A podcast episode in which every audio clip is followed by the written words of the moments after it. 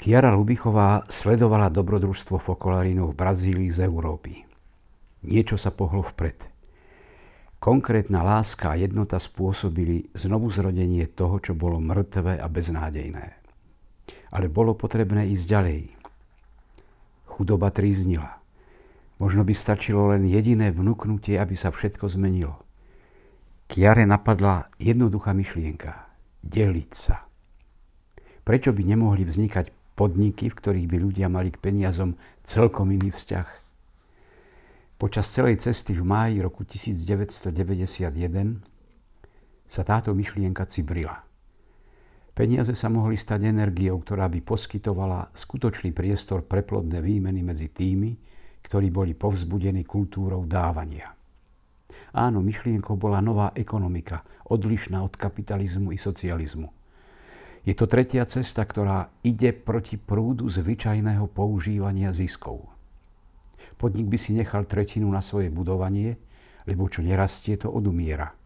Druhá tretina by sa venovala na šírenie kultúry dávania a na formáciu ľudí, ktorí by sa chceli zapojiť do tejto novej cesty.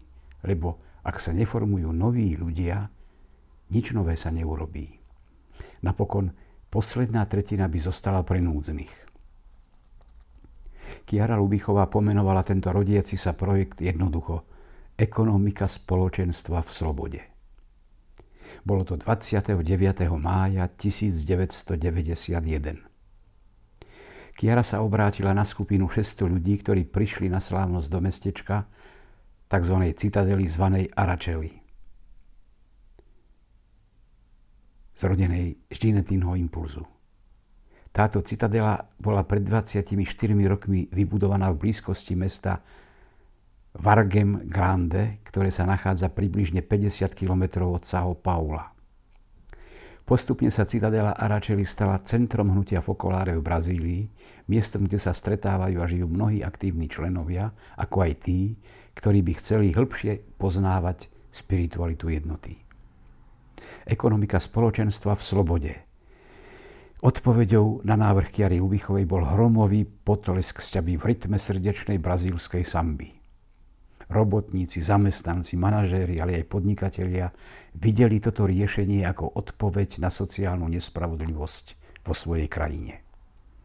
Podnikateľov nebolo veľa, asi 20, ale odchádzali zo stretnutia zapálení s túžbou nasadiť sa novým spôsobom a meniť veci okolo seba dokážu zo sebou strhnúť aj ostatných? Maria Aparecida i hneď chcela niečo podniknúť. Vlastnila dva priemyselné šiacie stroje, ktoré dala k dispozícii, aby sa v okolí mestečka Aračeli zrodila no, malá firma. Kiara už počas svojej návštevy mala príležitosť navštíviť halu, ktoré sa veľmi rýchlo začalo šiť oblečenie. Keď Kiara videla načenie hrstky zamestnancov, nazvala podnik La Tunica podľa Kristovho posledného odevu, ktorý bol ušitý z jedného kusa látky. Tunika, jeden kus látky na jeden odev. Všetci sa odteraz cítili spájani tým, čo im v živote dávalo zmysel. Kiara sama im dala aj logo firmy. Svojim vlastným, jemným, vypracovaným a výrazným písmom napísala La Tunica. Latunika mala aj sestru. V rovnakom čase Anna Mária spolu s ostatnými učiteľkami sa rozhodla otvoriť školu fungujúcu celkom novým spôsobom. Táto žena verila vo výužbu lásky. A deti, bola si tým istá, nové deti vytvoria novú spoločnosť. Školu otvorili uprostred mesta Vargem Grande, kde taktiež otvorila svoju prevádzku aj Latunika. Anna Mária najprv predstavila dobre spracovaný projekt. V ňom sa inšpirovala pedagógmi, ktorých obdivovala. Piagetom, Frajnetom a Vygockým. A od Kiary si žiadala pre svoju školu meno Escola Aurora, škola Úsvit. V Brazílii všetci školáci a gymnazisti nosia uniformy. Latunika šila oblečenie pre deti od 3 do 14 rokov, ktoré navštevovali školu Úsvit vrchné odevy, trička a šaty. Učiteľský zbor prijal jasný a presne určený pedagogický plán školy Úsvit a zároveň plne rešpektoval princípy ekonomiky spoločenstva. Vlak sa pohol.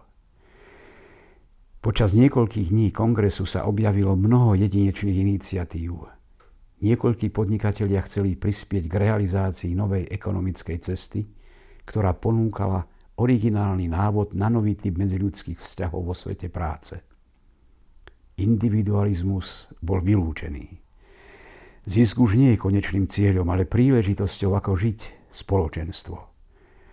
Brazílčania nazvali túto malú revolúciu bomba roku 91. Pre nich to bol skutočný ekonomický hurikán. V Južnej Amerike sa tento experiment rozšíril ako prach vo vetre a odtiaľ ďalej na všetky kontinenty. Po týždni sa táto správa zvaná jednoducho bomba dostala z Brazílie do Francúzska. François už dlho žil po ekonomickom správaní, ktoré by bolo odlišné od toho, aké prináša dnešná forma globalizácie, ktorej dôsledkom u nás je na dvere búchajúca nezamestnanosť a v ďalekom svete ešte stále prekvitajúce otroctvo. Po skúsenosti z sa nechcel vzdať komunitárneho spôsobu žitia a ešte vždy bol posadnutý touto potrebnou utópiou, ktorá mu nedávala spať. Nie je na tom nič prekvapivé, že práve François bol prvým francúzským podnikateľom, ktorý prijal ekonomiku spoločenstva ako jedinečnú príležitosť pracovať skutočne inak. Podľa neho táto bomba nemohla nevybuchnúť na celom svete, on o tom nepochyboval. Pobavil sa tým, ako život na neho žmurkol, veď 29. mája slávil svoje 55. narodeniny a bol na poli nadšený, na poli v rozpakoch bez toho, aby o tom Kiara vedela, darovala mu jeden z najkrajších narodeninových darčekov. Bomba ho vytrhne z jeho zimy.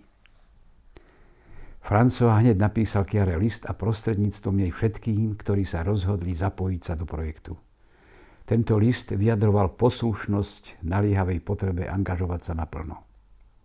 Vo všetkých krajinách na svete sú potrebné septiky, čističky, nádrže, kade, hračky, lode. Toto je moje remeslo. Rotačné odlievanie. Moje výrobky možno predávať tak bohatým, ako aj chudobným. Inak povedané, vlastním kameň mudrecov. Keď sa ho dotkneš, premení sa na zlato. Kiara, chcem ti ho darovať. Potom François vysvetlil, ako možno zdarma využívať licencie na jeho patenty, stroje, formy a plastový prášok, a najmä ako formovať inžinierov. To všetko bez akéhokoľvek nároku na zisk pre seba. Podľa neho toto znamenalo podeliť sa.